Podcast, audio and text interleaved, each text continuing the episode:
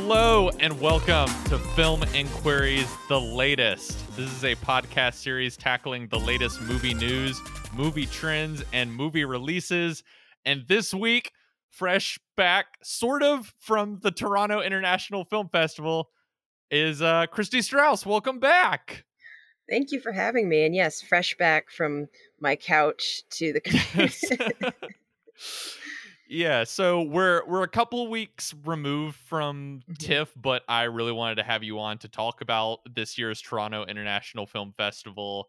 Um, we're gonna kind of go through uh some of the movies you saw. I've seen some of the ones that have come out kind of since the festival ended. Um, first, let's kind of talk macro. I mean, this is a very exciting time in the movie universe, the festival season. Um, I'm hoping to go to a festival of uh m- myself here in uh, a couple weeks and c- correct me if i'm wrong I-, I got the sense that this year's tiff was a little bit of kind of like an awkward middle between how the festival normally functions in person and last year which due to the pandemic pretty much th- the entire experience was online and this year was sort of this weird mix of like there was in-person stuff but there was also online stuff and not that many people were traveling because there's still a pandemic going on but not everything was available on the online service but and not just you know obviously like some of the bigger movies that played there like dune or last night in soho but i i got the sense just from like kind of looking at social media that um there was p- people were having a lot of like communication issues and it was a little unclear like what what was going to be available where um did uh, was that something you kind of experienced and kind of like what what was the the sort of tiff experience this year sort of operating in kind of this this mixed medium mode that they were in yeah. So first, I should say this was my first TIFF.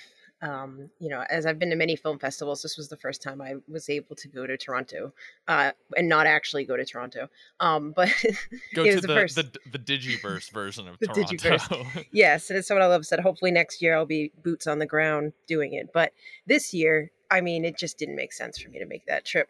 But yes, it they kind of things were a little bit mixed, um, and not in a necessarily good way. Obviously, eh, it's very weird that Dune and Last Night, and so like I understand those are very big titles, but they only made it possible in theater, which already Mhm. you know eliminated a lot of people from being able to go and a lot of the online what was available online changed and some like we tried to plan coverage because it wasn't just me we had a few other writers right and uh, one actually in toronto wilson and everybody was like planning on certain things but then when it came down to it they weren't available or they weren't available in the us or they were only available in certain regions and it was it was a little difficult to plan and i think that a lot of people had some mixed feelings on how tiff handled everything this year yeah. organizing it and i know it's got to be difficult especially when you're doing kind of this hybrid in person and online situation but it's uh yeah i mean a lot of that was frustrating but i had so much fun and so many great films and i saw so many movies that i kind of just let some of those frustrations slip away a little. Yeah i think it's it's just an unfortunate aspect of kind of this this weird transition moment that we're in currently like you know you and i people working in the entertainment press and then you know people in the industry and i'm i'm sure to play devil's advocate for distributors and stuff there's an aspect of like well we want this to be shown in a movie and then so like how much of it is like we got to put it like what what is the what is to gain by putting it on a service for additional press coverage and and that kind of stuff and so i i i got the sense that this year's tiff as as hard as i'm sure all the people involved with the festival worked um it was just sort of like the unparalleled like figuring things out of like where we are and sort of being on unstable ground um before we get into some of the movies is important to mention um the audience award winner of the festival which i feel like in terms of kind of an oscar conversation um because tiff is one of these festivals that there's typically a lot of oscar narratives that come out of um the winner of the audience award was belfast kenneth branagh's new film that i have just been ref- i i've just heard from people who've seen it is basically just like the irish roma Um, so it looks like that movie is kind of going to be firmly in the, you know, is is planting its flag in the awards conversation. Um, I obviously haven't seen it. I know some people who have. I don't think it was available on on the platform. Was it? No, No. it wasn't. But that is one I want to see. Um, yeah. I've heard a lot of really good things, and it's. I mean, with Kenneth Branagh, it's kind of like tends to be mixed for me. Like, Right. so I, I mean, I'm. It's awesome that it's having such good feedback and responses and reactions, and of course, I think a lot of the ones kind of coming through here will probably be Oscar potential contenders, but we'll see. Um, but yeah, that one definitely could be, and I'm. yeah. I'd like yeah. to see it. I think it comes out in theaters in a couple months, right? Yeah, I believe it's sometime in November is Yeah. when that's getting released, and I believe Focus is the the who's releasing that, and so that that'll that'll I think find its its avenue, and um the audience award winner at TIFF typically tends to be a kind of like somewhat broad kind of crowd pleasing movie um even if it isn't always like an oscar juggernaut like that's that's usually the lane it kind of fits into is sort of like a feel good crowd pleaser so that seems like the kind of company that that i'm i'm sure that movie will will find its audience and there will be people who will go see it in november um but let's talk about some of the movies that we did see what were some of your favorites that you got to check out through the festival Yeah. So first, I want to say I saw 23. Um, wow yeah, I don't really know how I managed that um, with a full time job and editing and everything else, but I did, and it was honestly it was just like constant movie mo- watching. But you know that's what we love to do, so I was happy. Mhm. And there was actually only a few movies that really were disappointments or let me down. So it was actually a, overall one of the better, like as a whole, festival Mhm. experiences that I've had, just with like quality and um, talent involved, and so much of it was honestly first time directors, female directors. It was it was a really wonderful array of films that I got to see. So I think my favorite was Petite Maman. Um, Ooh. yes, I'm I'm excited to hear about this because I I really loved um Celine Sciamma's previous film Portrait of a Lady on Fire yeah, that came out a couple years ago and I I know a lot of people that was kind of their introduction to her even though that Mhm. was by far not her first film and so this I feel like has a lot more anticipation to it Gi- give or take like you know that it is a foreign language film and like it's uh, you know to scale like a lot more anticipation than probably like some of her other previous movies have have had Yeah, it was um actually the first film I saw. It was like opening night that it was available, and it's just funny because it still sits with me. It's still my favorite of all the ones I watched, and it's uh it's a really lovely film. It's kind of like a a friendship fantasy, um, and it's just it's just such obviously so beautiful to look at, of course, but the performances of these two young actresses and I don't want to give away what the plot is because it would just like it takes away the magic, which Okay. it's definitely a very magical film. Um, but it's it's really sweet and it's also really uh, heartfelt and you know made me made me teary um, like she likes to do. And yeah, it was it's uh basically I can I can give you like a little plot overview though for anyone who doesn't is know about is it. i get the sense i've i've heard a mother daughter story thrown thrown in there. That's that's that's all i really know about it is that Yeah, it it's definitely a a mother-daughter movie. Yeah it's definitely a mother daughter story. Um when this young girl's uh, grandmother passes she goes back to her grandmother's you know home with her mother and father and she meets a young girl in the woods that she bonds with and kind of helps her deal with the loss um, as well as her mother.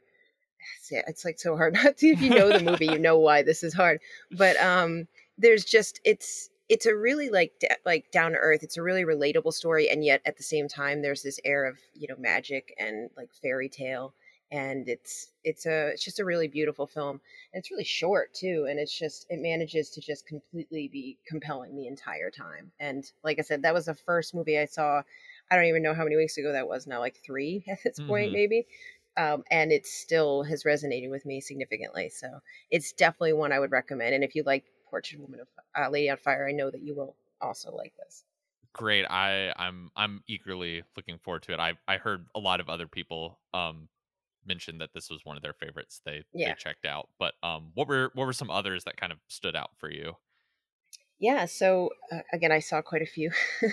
I actually only think like three um, were from the United States, but so um, I I really enjoyed Silent Land, which um, I will give a little hello to because it's probably not very known. Um, and this is a Polish drama, and it, it's basically about a, a couple that go to Italy on vacation, and something. And I did review this one, and something happens, uh, a, a death that kind of derails their vacay.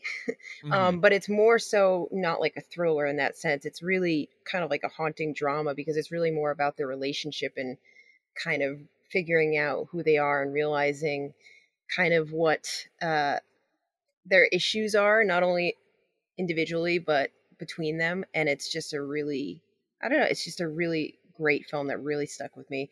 Um, kind of chilling at times, but also just really well done. So that's another one. Um, I could just like instead of giving like synopsis, I'll just name some that I really like Okay. because there's so many. Um, I'm telling you, I was so happy this year. But yeah, um, compartment number six, which was uh, kind of like a friendship romance, and you'll also realize like for some reason the films that I saw there were a lot of recurring themes in uh, many of these movies, like loneliness, connection, um, family. You know, it, it seems it's it's almost like there's been some sort of event in the world Right? that's Like isolated people and we want to connect to others. yeah. If only we could figure out what that was. Um, yeah. but that's like a very recurring theme in so many of these like aloners uh out of sync i'm your man so many of these films i would recommend everybody look everything that i just set up but they're just all really about that like you know yearning for connection and it's it's something that was really powerful in all these films pretty much pretty much all of them actually i don't know i did catch two midnight madness i'll say Okay. um, uh, Saloum and Zalava, and both of those were really good. Even though Zalava didn't really seem, and this was something I also talked about in a review, but it doesn't really seem like a regular Midnight Madness kind of because it's not really straight up horror. It's more like how people react and panic and fear in the face of fear, and how they like make something into more than it is, and that's terrifying. Obviously, as we've seen in the world um, people's reactions to things, but it was it was different. But I really enjoyed it. It was it was kind of more of like a slow burn kind of thriller. And then uh, Saloum was really interesting. That was just like a kind of wild uh, mix of genres. I think the site on TIFFs called it like um, like a another version of uh, can't I think of the name of this movie right now? Um, let's just scratch that. Okay. what I just said. Maybe can even take it out. No. Um, we'll, we'll we'll strike that from the record. right. um, but it, it's really interesting. It's almost like Western meets horror meets, uh, you know, thriller, and it's it's a really interesting. It's like these this group of mercenaries get stuck in this small town, but there's like a supernatural presence there. And you know, I'm purposely trying to be vague, but it's a really interesting film for sure. Like visually, musically, just everything about it. So both of those I I wish I had got to see more Midnight Madness obviously I love horror and I love you know weird films, but those were great. I will also point out just because it's such a weird film, Silent Night, which Okay. um I don't know if you heard of that one. It's uh stars Keira Knightley, Matthew Goode. It's basically like this group of friends and their family are all together for kind of like a final supper. hmm Does that make sense? Yeah. Um, if you know what I mean. And it's definitely not a Christmas movie that you're gonna want to like watch every year. You know, it's not. It's not happy, but it was just kind of so bold and uh, it's like dark comedy meets just like horror, and it was uh, also kind of like you know with everything going on, a little bit of that same you know themes that I was talking about, but that was also really good. Um, I also saw some documentaries. I saw the um, Jagged, the Alanis Morissette documentary. Oh, how is that? Because that, um, I guess got some some controversy of Yes. she was not too happy when I I guess she got a look at it, and there was some stuff in there that she, I I I, I didn't read a whole lot about what the specific issue was, but that she was not happy with how certain things were portrayed in there. Yeah, so it, it's kind of like you know I'm kind of mixed on it because I watched it before reading or knowing that there was controversy or that she did have issues with it. And she's in the film a lot. She is being mm-hmm. completely interviewed, you know, throughout. And obviously, I mean, from what I've read since, there must be a lot more to that and how it's kind of edited. And I guess it was also a very, she felt a very vulnerable time for her. But outside of that, um, and that controversy, and which makes everything obviously kind of tainted, um, the film itself, I really enjoyed it, and it's obviously, I mean, in part because like I grew up when that album was like popular, and that was like my anthem as a kid, mm-hmm. like a young girl. So I connected to you know Jagged Little Pill. So of course I enjoyed kind of revisiting like how she got started, which I didn't even know um, her original roots. It's interesting to watch, but also like they have a lot of concert performances and stuff. So there's like nostalgia embedded in that. But now that I know that, you know, it makes me feel a little bit different about the film um, because obviously this is very much her. So if she feels uncomfortable with it, then you know there must be something about it. But otherwise, if you take out what I think she's uncomfortable with, like certain parts of her life that are discussed, the the other elements of it are done well. If that makes sense. Um, and the other one was Julia Child's um, uh, Julia documentary. Okay. And that was good. You know, I mean, it's it's uh it was I think that comes out in November as well, just to plug that for people. But you know, it was a she's obviously a very interesting woman, and I, I feel like it's hard not to to watch that and enjoy it. You know, it's not to mention be very hungry after. Right. um but yeah, so I think that that's I just I I know I just threw out so many movies. Um, oh yeah, I will talk about Encounter a little bit, which is coming out on Amazon, I think in December. Okay. Um, I don't know if you've heard of with uh, Riz Ahmed is the the main character. Oh, it's, it's that one. It's okay, that yeah, I know. I know what I know what you're talking about. I just like could not remember the name of it. Yeah, it's you know, it's funny because so many of these movies I'm choosing to talk about, it's like have some kind of lingering, like secret part of the plot that I don't right. want to give away. so it's like, hey, let's choose these ones to talk about, and then I can't. But um, it's like kind of marked as like a sci-fi thriller, and in the beginning, especially, it has these kind of sci-fi bones, and it was actually what I was really intrigued about. But it turns out to be really more of like a, a drama and more about family and connection and um, it's first of all the performances are amazing. I mean, I, I was a little disappointed with some of how the film went, but I mean, I thought you know riz was spectacular. I think he always is. but mm-hmm. um, and the two children that play his sons were just also phenomenal. So that was something that I noticed in many of these films that even in certain movies where maybe you know the script faltered or it was it was kind of slow to a degree that was you know unfortunate the performances like were always amazing and in pretty much everything i saw um pretty much everything i saw but like most of them like 95% uh-huh. and that's you know always fun to see and like i said there was a lot of i also saw mad woman's ball uh the melanie laurent which is also uh coming out an am or is already out actually i oh, saw okay. it and then it came out like the next day i was like that's kind of a strange decision to like release something on Amazon Prime the day after it premieres at a festival. But hey, right. you do you.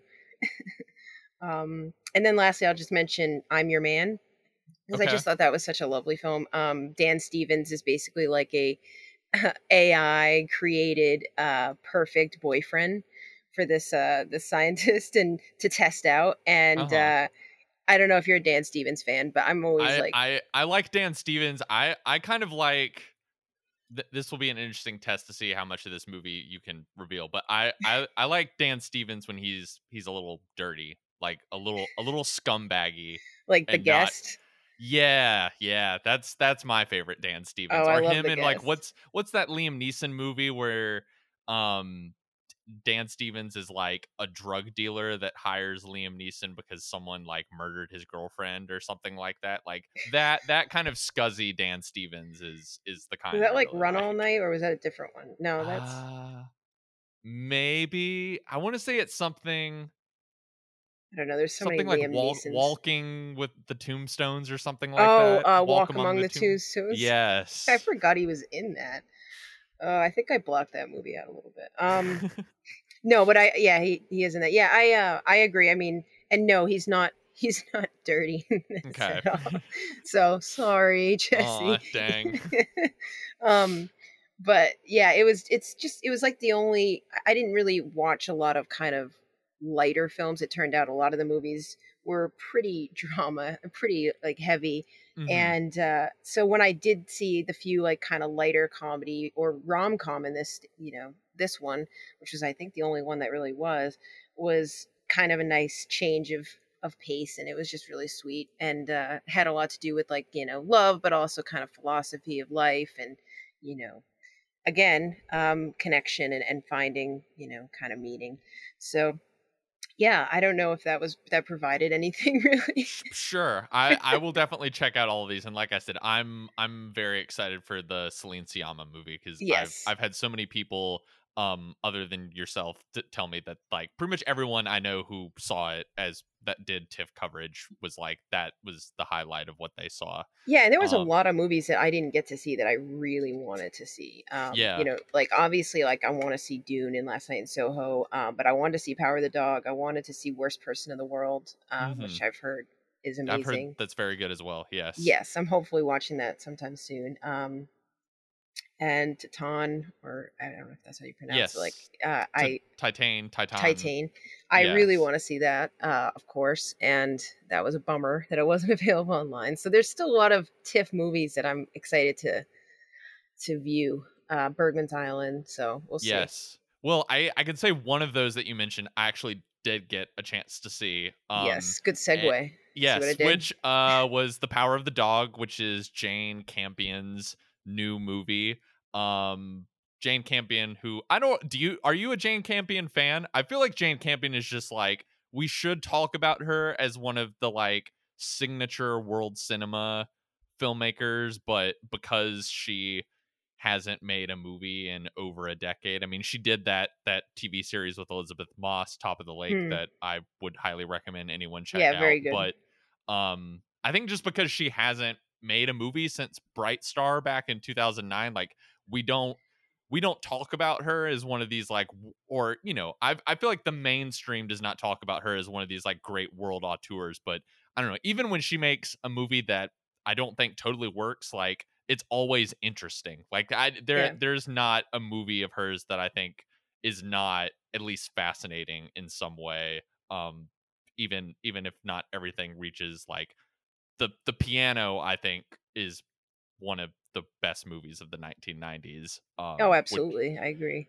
um, and I would say this new movie of hers is is kind of up on that level. I mean, it it was this this is um going to be a weird compare or like a weird story to tell because it's all visual, but of after I saw it, I basically just sent uh some friends of mine were asking me how it was, and I just sent them like if you know the like thug life meme that is like the person's face with the sunglasses and the blunt coming out and it just makes them look cool. I just sent like a picture of Jane Campion's face with that had been turned into a thug life meme of th- this is just like one of the uh, our like great living filmmakers coming back after over a decade and is just like at the top of her game and is, is just sort of like wiping the floor with with everyone um it, this is essentially so western set in the 1920s um stars benedict cumberbatch and jesse plemons as these two brothers who own a cattle ranch um the jesse plemons character is sweet the benedict cumberbatch is Not. character is is he's not he he you know some might call him a son of a bitch um but uh nevertheless the jesse plemons character ends up falling for and marrying a uh widow who lives in town played by kirsten dunst Aw. and her and her son um should mention her and jesse plemons are are married in real life in and real life. like yeah, a- that's so an adorable couple and are very they're the the scene of them like kind of of him kind of courting her is is just like one of the most adorable things I've ever seen.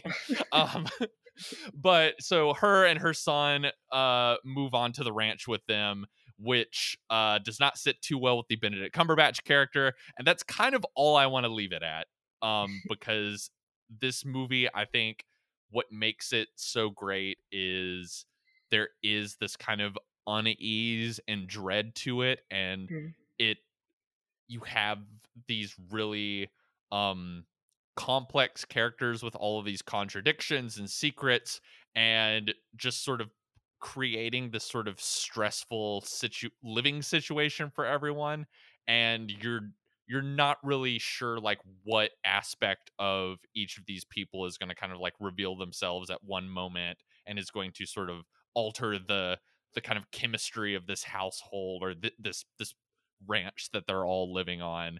Um so that's that's kind of a bit of a vague way to explain it but this movie doesn't really come out. It's netflix is releasing it in december. Um so i don't want to give too much of it away Yeah. uh Seems to be a theme today. A lot of these movies have like some kind of like element that you just don't want to give away because it's it seems cliche, but going in without knowing a lot in a lot of these films that I talked about, and it sounds like this one is for the best.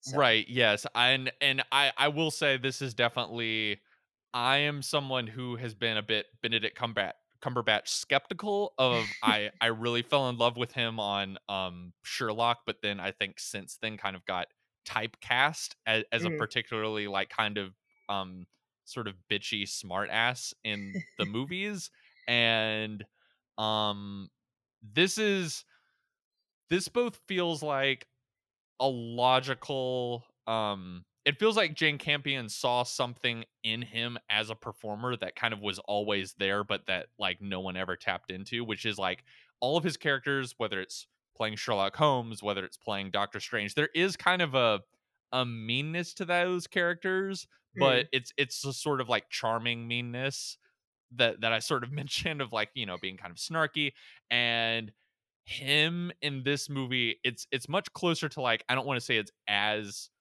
much of a like Titanic hurricane is this performance I'm about to compare it to but it's it's closer in something to like Daniel Day-Lewis and There Will Be Blood as opposed to Doctor Strange or Sherlock. So I I think for a lot of people that see this it's going to really like rewire in their head like what they think of him as an actor and what he can do. Um but Wow. I I was I was just blown away by everyone in the cast and I think it's it is my kind of uh, what I am drawn to most in movies, which is like a a singular work from like a real auteur filmmaker that you feel like you're in complete they have complete and total control over every tiny little detail and you just feel like you're you're being perfectly carried through a series of events that that she she knows exactly when to like let every um every ball drop in this story at exactly the right moment um so that's that's kind of the most vague way i can explain this movie yeah, but but it's still quite the sell. yeah it's it is it is i think one of the the best movies i've seen so far this year um Yeah, Another and I do love when they're able to to actually do what they want to do with a film and really put their stamp on it and their vision. Um, Which is why, like, also Petite Maman, like it, you you know it's her film. It's like a very Mm-hmm. intimate and very just the the details, every little moment. There's no waste. There's not like everything is intentional and lovely, and it's just it's always nice to see. But yes, next Netflix film, which is apparently just dominating as always. Uh yeah, so I I saw The Guilty which is um I think playing in a couple theaters now, but it's I think by the time this episode goes up it's basically going to be on Netflix. Um Yeah. this is a remake of a I believe a Danish movie from 2018 that got a best um international feature Oscar nomination and is about a 911 dispatcher who gets a call about uh, a woman being kidnapped and uh, attempts to try and rescue her um, by you know doing what 911 dispatchers do by making calls and the entire movie is set in this call center and the 911 dispatcher like slowly losing his cool and becoming frustrated by the situation and kind of bumping up against um some of the the bureaucratic and or sort of rules that you know are are probably there for a good reason in terms of you know how police conduct themselves but um i i've i've not seen the 2018 movie I am told by people who have seen it and seen this new one that they are like almost virtually identical. Um, this new one stars Jake Gyllenhaal. Um, it's directed by Antoine Fuqua, who you know uh, typically does a kind of like middle middle brow like action crime movie like Training Day or um there I believe it's Olympus Has Fallen is the the White House terrorism movie that he did. I know there's like three of those that came out around the same time. um and it's the screenplay is written by Nic Pizzolatto who created True Detective.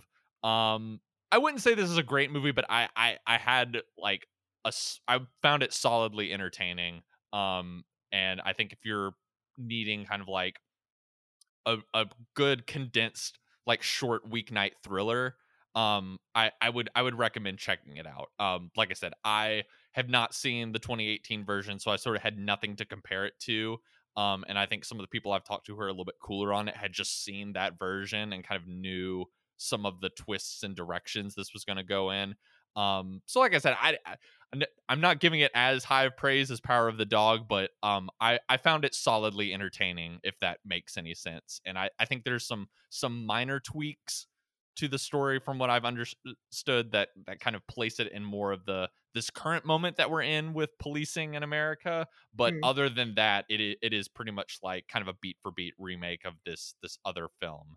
Um, yeah. solidly entertaining. That that's yeah, yeah. It it, it like a, a good like well made ninety minute thriller that is pretty much all in one location, but you're you're pretty like swept up in what's happening the entire time. Yeah. Um I really want to talk about two movies uh, that are out in theaters now that played this festival that I I I do not think work. I I think the big elephant in the room that we need to talk about that premiered at TIFF is um Dear Evan Hansen, which it seems has become the uh the movie punching bag of yes. this year. Absolutely. um, this for anyone who doesn't know, it's based off of a Tony Award winning big hit Broadway musical from about 5 or 6 years ago. Um essentially the story the best way I can explain it is about a socially awkward high school kid named Evan Hansen who was played on the stage in a Tony winning role and played kind of controversially in the movie by ben, actor Ben Platt. We'll get back to that later. um, Evan Hansen has been tasked by his therapist to write these kind of like inspirational letters to himself to kind of like, you know, en- encourage himself to have a better outlook on the day. And one of these letters ends up finding its way into another the hands of another kid at the high school who is also struggling with depression. That character ends up um, committing suicide. His parents find the note on him and sort of assume that it was a suicide note written to Evan Hansen. And because Evan Hansen is um, very socially awkward, uh, just sort of like rolls with this lie and it ends up ballooning um bigger and bigger um and he ends up becoming like a social media inspiration person and also like wants to date the sister of the student that committed suicide whatever could um, be problematic about this story. Yeah and i mean that's that's the interesting thing is like i i wonder if this is a story that just worked better on the stage and i have seen like not exactly like recorded versions from the Broadway musical, but like clips from I guess like at the Tonys or something when they did like uh you know performances of some of the songs in there. Should mention all the music written by um the same duo who did the music for uh La La Land and The Greatest Showman. Um I just wonder if this worked better on the stage and and some of these clips that I have seen I think the broadness of the emotions and especially the broadness of Ben Platt's performance plays much better on the stage than it does in like a very grounded um like very uh emotional teen drama with like a lot of close-ups of people crying and stuff like that. And um yeah i would say the the you, you mentioned the kind of quote unquote like problematic aspect of the plot I think there's a way you could do this to where it works, but I think part of they the don't. movie's problem is it it doesn't you never quite feel like there's sort of a distance you have with the movie and with Evan Hansen in particular mostly because of let's bring the Ben Platt thing back into the into the conversation. 27 um, year old. Ben Platt, yeah, Ben Platt is um my age, and I believe when the show he is playing a 16 year old, was in his early 20s on the Broadway show, and you know I'm sure clearly looked a bit younger. There's also you have a bit more cognitive dissonance when watching mm-hmm. something on stage than you do on screen.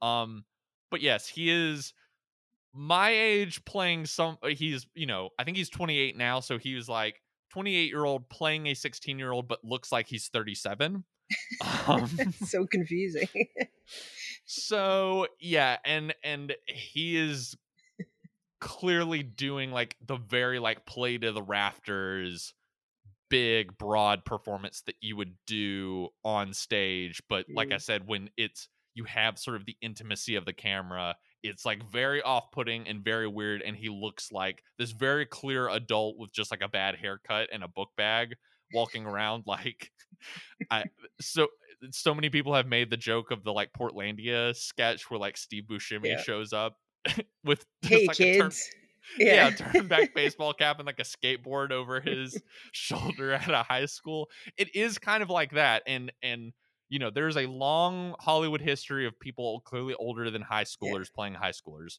I don't think that's so much the issue as like Platt looks so much older than everyone else in the the cast and it's got to make a disconnect a little bit right make it, it hard you, to yeah. yeah. you disconnect with it and i think that also helps i wonder if it was a younger kid some of the mistakes and and lies this character spouts throughout the movie you would you would maybe be a little bit more willing to sort of buy into like well this is a kid that's clearly in over his head and doesn't know how to communicate with people and it would make it go a little bit further um but yeah this this this did not i i mean this was a pretty cringy experience to watch um and and just did not work at all and i thought like you know the cinematic language that they used to tell this movie and and having it be this like very grounded teen drama that just every now and then like platt will just like belt out a ballad in the middle of a room um somehow was, makes was, it even more awkward. Right right was very very awkward and just uncomfortable to watch um it's yeah i, I haven't I seen even... it but i i you know there was a like a little bit of curiosity just because of like how much i'd seen but i feel like you just talked me out of it. Like... it's not even really like it is it is it is this year's cats in the sense that it is like an adaptation of a big broadway hit musical that now has become a punching bag on the internet yes. but is not even like i mean i don't know that that movie's pretty like horrifying to watch, but it's not even like the morbid curiosity of like at least I'm going to have a couple drinks and watch like this train wreck happen right before my eyes. It is a train wreck, but it, it is more of just sort of like really kind of like it's more like nails against a chalkboard is how I felt sort of watching this movie yeah, how much none of the the pieces and choices really fit together or work. So I don't I don't know. I don't want to fully dogpile it on anymore. I feel so bad for everyone else who's involved with this movie that clearly like the press rollout like people have even been kind of like making jokes and stuff about like how old Ben Platt looks and stuff in interviews. Yeah. So well, some just... things just don't work and you know, I'm yeah. sure you know, people that worked on it thought it was going to. So, you yes. know, I'm sure people still put a lot of work, but yeah, I might skip that one. So, what's the last uh, dumpster fire? Yeah, I don't even know dumpster fire, but um, I I saw Eyes of Tammy Faye a couple mm. days ago. Um, this is a biopic about Tammy Faye Bakker and her husband Jim Bakker, who were big televangelists in the 1980s, and their kind of televangelist empire that they had built in um, North Carolina, actually where I'm from, um, kind of ended up coming down due to uh, fraud charges that sent Jim Bakker to jail and uh, a sex scandal. Um, Tammy Faye Bakker, played by Jessica Chastain in this movie. Jim Bakker, played by Andrew Garfield. This is two two actors. I don't. Uh, how do you feel about both of them as actors because I they are both actors to me who who like to like go big and make like do very very big performances. Yeah, and sorry, you mean um Chastain is one of them as well? yes, and Chastain Andrew- and Garfield. Yeah, yeah, yeah. I feel like Garfield more so as far as you know, especially in like his last few roles, kind of like mm-hmm. bigger um, personalities. I love Jessica Chastain. I'm actually watching scenes uh, from a marriage. Which how is... how are you liking that? I'm I'm actually super fascinated that you brought this up because I'm I'm watching it too, and I kind of like actively don't like it, but I'm also like I'm going to watch Intrigued. every single episode of this. yeah. Um. So I've I've watched two. So there's three available. Um. I was a little late to, which I actually think this might have had a premiere at a film festival. Yeah, I think it premiered at. Oh yeah, it was at Venice because that's where the you know the infamous. Oh uh, yes, the infamous red carpet. red carpet with her and Oscar Isaac, where I I just I sent that to a friend and I was like, man, is this just what it's like to be hot in the world? Just be, right, like, you just do these things. Person, like... yeah. I know. Um, I, I definitely watched that slow mo, and I think everybody in the world did. Um, so I'm actually really enjoying it. I, I, I think I can understand what might be. um, I, am curious to hear your thoughts, but um, so far, I mean, I, I think they're both just so good. Obviously, Oscar Isaac is obviously just amazing as well, and I think that him and Chastain, obviously, they've worked together with the what Most Violent Year, and mm-hmm. I think that they have a really interesting and good chemistry, and I think that this is obviously coming from you know great source material, and I think that right. this I'm curious to see the the rest of the episodes, but it's definitely not like a happy go lucky time. yeah, I don't I don't know if you've seen the the Bergman miniseries, which I've I've only seen the kind of like condensed movie version, but I I can say thus far it's the the the roles are reversed. Yes, um, but they flip that. But, yeah. but other than that, it it seems to be playing out like pretty beat for beat. Um, the way the the Bergman miniseries is um except for the kind of like weird choice that you know somewhat fits into my problem with it of like beginning the episode with like the, the behind the scenes yeah, yeah, yeah which i i think my problem with it is like i really like both of them together and like i i agree with you they have great chemistry together um i think i like saw an interview with jessica chastain where she said like they've been close friends since college or something so hmm. like they they clearly um have a, a rapport with each other and yeah. and work really well on screen. Um, I just there's something about it that just feels a little over overwritten, overacted, and like at a distance to me. Where like I I I'm having trouble like fully emotionally investing in it because I I I'm I feel like I'm only watching it as like I'm watching two actors, actors, put on a performance and somehow i'm like every bit of dialogue feels like um overwritten to the point of like every bit needs to sound profound and like all the performances feel like so rehearsed to the point of like I can see every little like mannerism choice you're making but at the same time I can't stop watching it which, right. Yeah it's um which which is no, a bit I, of yeah, go ahead. Oh, I was just gonna say, and I think honestly, I I totally get that, and I think that starting off the episodes with like showing the behind the scenes, like basically, right. they do it with Chassie in the first one and Isaac in the second one, like leading up to the scene with the cameras, and there's even like the uh, face mask, given that it's was during like pandemic time and it's just mm-hmm. i don't know something about that obviously sets it up to make it even harder to to not like to break off from your watching actors act but yes. i do know what you mean about it being almost overly profound and, and having like every element of the dialogue and it's funny you say like even mannerisms and stuff like um, i notice a lot with chastain especially it seems very very intentional to a point where it can kind of disconnect you can kind of take you out of it a little bit but at the end of the day it is hard to not watch and it's definitely compelling and i think even if they're like overacting and they're you know, in an obvious way, they're still such great performers and have such great yeah. chemistry that it's like it's it's like enigmatic. It's like you want to watch it. It's engaging. You want to see what happens and how uh how far this goes. But I don't know. Um plus I I'm always sold with Oscar Isaac, I feel like. So I I'm I'm just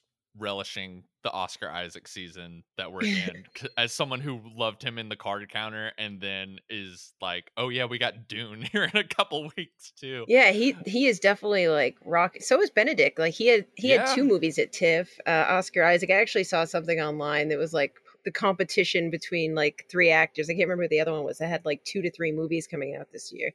Um, Probably eh, Adam Driver, I would guess. Yes, Adam Driver. Yes, exactly.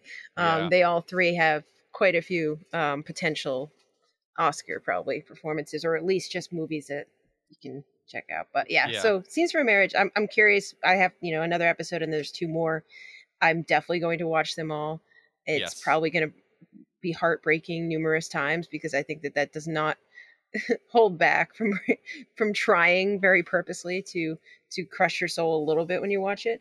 Mm. But mm-hmm yeah. yeah, yeah. Uh, I, but Tammy Faye.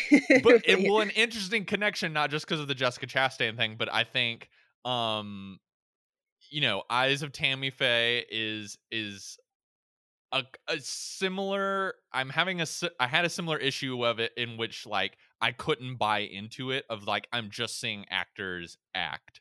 Yeah. Um, you know, this is I think if we are ta- you know talking about Oscar conversation I don't know about Andrew Garfield necessarily, although like as as I've kind of understood from some of the real life clips they played of Jim and Tammy Faye Bakker, at, like in the credits of the movie, these are these were both like very kind of like uh kind of big personality people. So mm. um these are maybe some some accurate uh you know re reimaginings of these these two people on on screen, but um yeah, this is I think Jessica Chastain is is definitely I don't know whether I can say I fully like this performance just cuz it's it's a type of performance that I'm that usually doesn't fully connect with me, but it is the kind of performance that really connects with Oscar voters, which is like you're playing mm. a it is a big um flashy transformation performance of a real person and there's there's singing there's all kinds of crazy makeup there's like prosthetics and she does a body change. oh no there's prosthetics it's like you know yeah you there's foot in the oscar door. Yeah there's shouting matches and uh, it it it it it all just felt I felt like I was watching an SNL sketch kind of the entire time. And and it is very broad and I think my biggest issue with the movie is I don't really know what this movie's take is on these two people. Like I hmm. the, the movie to me seems very confused and all over the place and even tonally can't decide whether it wants to be sympathetic to them, sympathetic to their faith, whether it wants to be satirical, whether it thinks they're charlatans basically um i i just got no real sense of like so what am i supposed to take away about yeah. Tammy faye Bakker at the end of this movie other than yeah let's write jessica chastain in on our ballot. Um which doesn't sound it like is, it has it, much of an identity. Right yeah it just sort of felt all over the place and and a bit confused and i think to to her credit that performance is i think she has done all, all the sort of like thought and and and care and sort of unpacking that she needs to yeah. sort of like fully succumb herself to to this role um but you know i i'm sure we will be talking about this performance for months to come like i said because while it it it did feel a little self-conscious to me um and i i prefer her more in movies like like i think she's great in the tree of life or mm. um zero dark 30 um but yeah this this just felt like i like i wasn't even someone who like a few years ago i was like i get the love for like joaquin phoenix and joker but also like this is not Phoenix in the mode that I this this feels like a very much like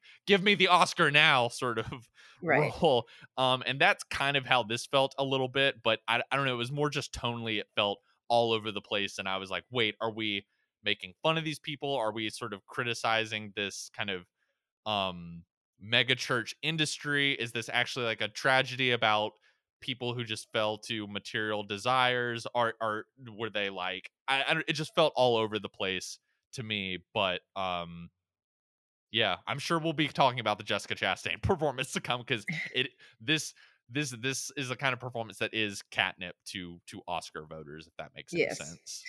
Oscar catnip. Yeah. Yes, I think we all know what what those are. So yeah, from what I've seen, definitely another. Speaking of Oscar, well, catnip, but um, Spencer. I, I wish I would have got to see Mm. Spencer as well. I've heard a lot of really amazing things about Kirsten Stewart. Um, yeah, that Kristen that Stewart. seems to be the wow. the other kind of big best Yeah. actress person people are like circling and saying like that's going to be a thing. So yes, people are definitely circling Stewart right now. Um, so that that's another one that was at TIFF that I didn't get to see as well. But yeah. Well, Christy, thank you uh so much for for hopping on this week Mhm. to discuss the the festival season. We look forward to having you back. Going to be like a very exciting next couple months. I'm I'm I'm thrilled. We got like so many good or hopefully good, just like exciting movies coming oh out. Oh yeah, so many. Yeah. Finally getting uh, James Bond for one. For one, jeez. Oh took- man, that took forever. That took forever. I feel like I, I think we even might have talked about this once upon a time with movies coming out, but I feel like getting that James Bond movie is like our first step to return to normalcy. Right, like, exactly. until we get that, we're just gonna be stuck. well, and there's some stuff on the calendar like I'm I'm planting my flag in the sand that like I don't think Venom Let There Be Carnage is a real movie. Like I'm I'm fully. I think it's a facade. Yeah, it's like a I, I, I think it's like you go to the theater and then like Ashton Kutcher or Nick Cannon comes down and just like surprised you've been on Punked or something like that. I think that's reasonable. Yeah.